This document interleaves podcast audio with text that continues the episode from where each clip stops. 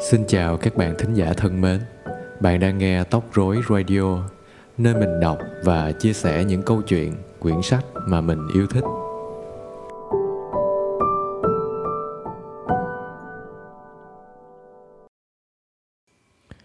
Thân ái chào các bạn thính giả của Tóc Rối Radio. Hôm nay chúng ta sẽ cùng đến với một tác phẩm của Nam Cao, tác phẩm Đuôi Mù.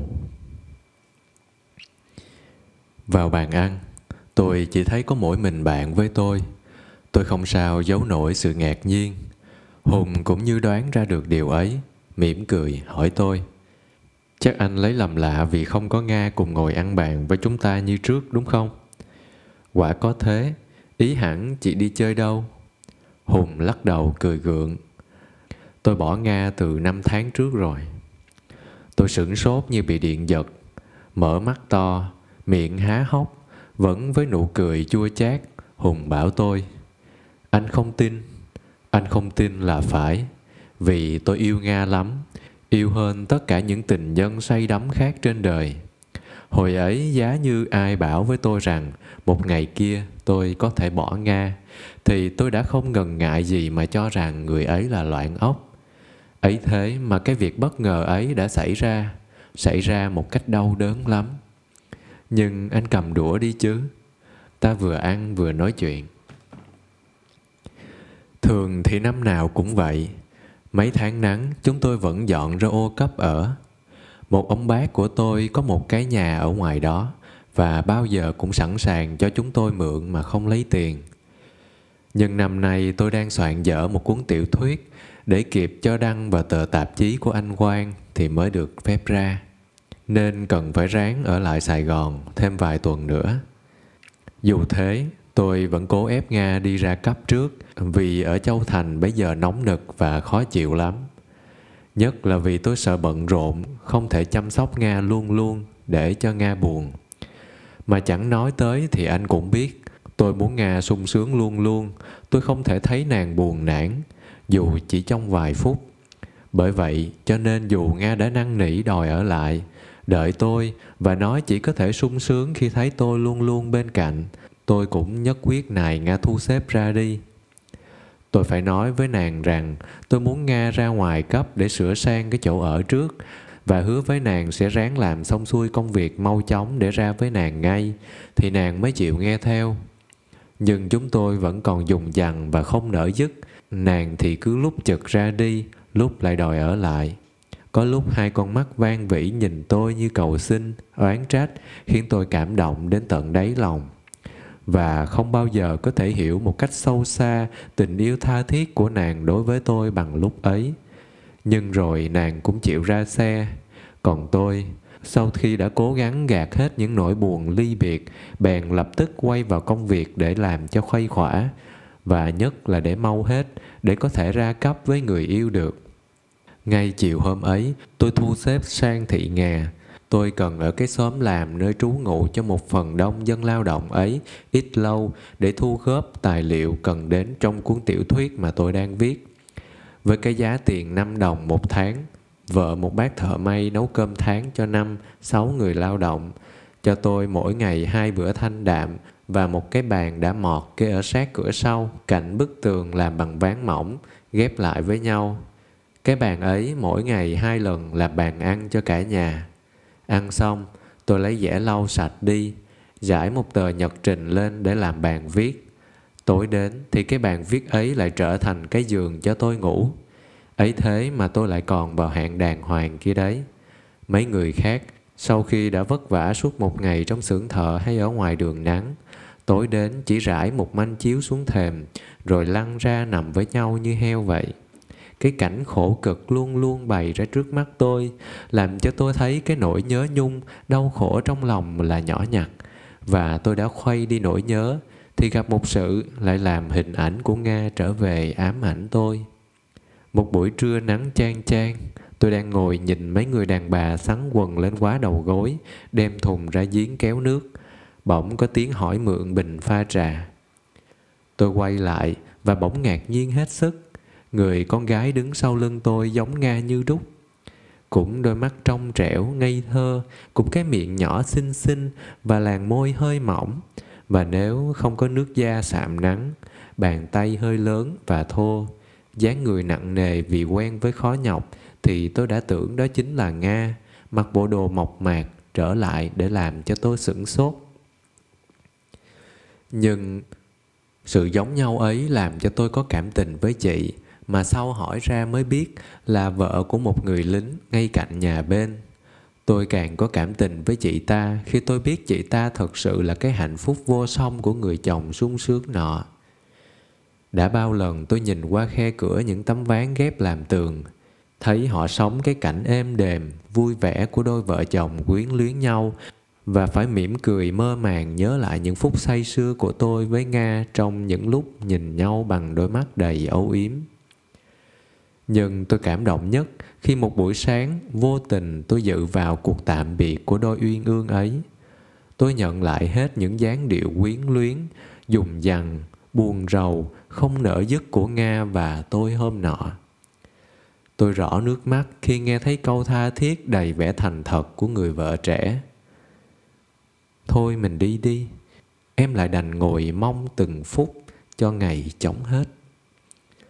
Và tôi bỗng rầu rầu tưởng đến nỗi nhớ mong của Nga đang mỏi mắt chờ đợi người yêu ở ngoài cấp. Tôi lại vội vàng lấy bút mực, cắm đầu viết cho xong cuốn truyện. Mới viết được chừng một nửa trang thì tiếng cười rút rít ở nhà bên cạnh làm cho tôi ngừng viết. Tôi mỉm cười, nghĩ bụng. Chắc anh chồng ra đi một quãng, suy nghĩ thế nào lại còn muốn về ôm vợ thêm một cái nữa. Rồi tôi cúi đầu nhìn trộm qua khe ván để xem cái điều dự đoán của mình có đúng không. Nhưng người tôi bỗng rung lên một cái. Cây viết rơi xuống đất. Tôi dụi mắt lại ba cái và bàng hoàng không tin ở mắt mình. Người thiếu phụ có con mắt ngây thơ, trong trẻo, đang nũng nịu trên giường. Cánh tay trần đu lấy cổ một chàng trai trẻ mà tôi nhận ra không phải là anh lính. Mặt nàng đỏ bừng bừng, đầu hơi ngã về đằng sau, khoe cái cổ tròn trĩnh và cái ngực nở đang hồi hộp. Hai làn môi đỏ ướt hé mở như đang chờ một nụ hôn. Tôi bỗng thấy trái tim mình ngừng đập, người tôi run rẩy, cổ khô, đầu choáng váng như chính Nga đang nằm quằn quại trên giường cùng một người khác vậy. Nhưng tôi còn tức tối hơn nữa khi chiều hôm ấy, lúc chồng về, con dâm phụ lại vẫn giữ được cái vẻ trong trẻo, ngây thơ, vồn vã xoắn suýt chồng như không hề có chuyện gì xảy ra. Gớm, sao mình về trễ thế? Em đợi mình từng phút. Ba hôm sau tôi đi cấp, dù cuốn tiểu thuyết chưa xong một nửa. Tôi ở lại thì chắc cũng không viết thêm được một trang nào nữa. Tôi lấy cớ rằng tài liệu đã thu cấp đủ để an ủi lòng rằng đủ tài liệu rồi thì ở đâu mà viết trả được. Tôi nghĩ thế rồi đáp xe đi ngay, không do dự.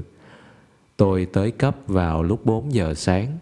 Tuy đang ngái ngủ, Nga vẫn tiếp tôi vồn vã vô cùng. Nhưng trái với mọi lần, hôm nay tôi thấy sự mừng rỡ xoắn xuýt nơi nàng có hơi khó chịu. Có lẽ nàng cho rằng vẻ mặt lãnh đạm của tôi lúc bấy giờ là do đi đường mệt nhọc nên không để ý. Còn tôi thấy bộ đồ ngủ quá hở hang của nàng và đưa mắt nhìn lên cái giường xốc xếp thì tự nhiên thấy lòng nôn nao một cách lạ thường. Nhưng một giấc ngủ êm đềm đến tận 10 giờ đã làm tôi bình tĩnh lại. Nhìn Nga nhảy nhót khắp nhà như một con chim, đôi mắt ngây thơ trong trẻo như không bao giờ có điều chi hối hận. Cái miệng xinh xinh liếu lo những câu chuyện không đầu không cuối như con nít, tôi thấy lòng vui vẻ lại. Nàng nũng nịu hỏi tôi, nhà thi sĩ của em có muốn làm thơ không? Tôi mỉm cười. Nếu muốn thì Nga dẫn đến thiên thai cho mà ngâm vịnh. Cái thiên thai của Nga là một đám cát mấp mô đầy những tảng đá nhẵn nhụi ở dưới chân, liền mặt biển, cây cối um tùm, che kín, khiến nó tách biệt như một thế giới khác. Ở ngoài, sóng biển xô nhau dào dạt chảy vào và bắn tung lên thành những đám bụi trắng xóa. Tôi không để ý đến vẻ nên thơ của cảnh, mà chỉ băn khoăn nghĩ đến cái sự kín đáo của một nơi như thế này có thể che đậy bao nhiêu cuộc ân ái lãng mạn. Thấy ngang nũng nịu đu lấy cổ tôi, tôi thấy trong tim rung lên một cái như bị một mũi dao chạm phải rồi luôn luôn tôi sống những ngày khổ sở băn khoăn trong sự nghi ngờ và sau cùng tôi muốn biết. Và tôi đã biết. Phải anh ạ à, tôi đã biết.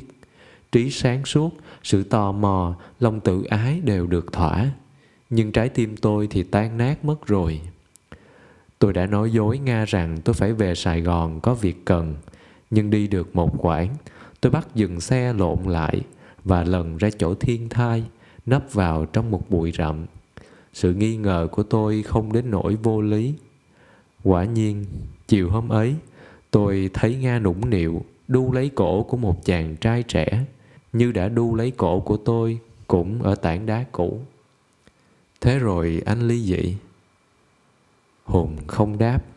Anh ngồi cúi mặt, mắt đăm đăm nhìn xuống bàn, lộ một vẻ đau đớn lắm.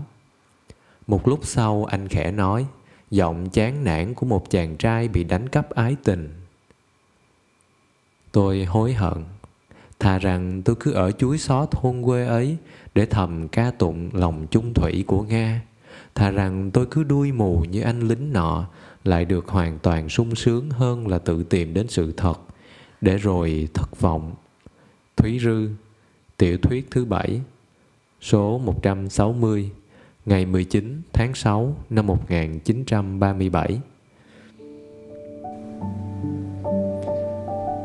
Cảm ơn các bạn đã chú ý lắng nghe và nếu các bạn có ý kiến đóng góp hoặc yêu cầu thêm vui lòng gửi về trang Facebook Mùa Tóc Rối.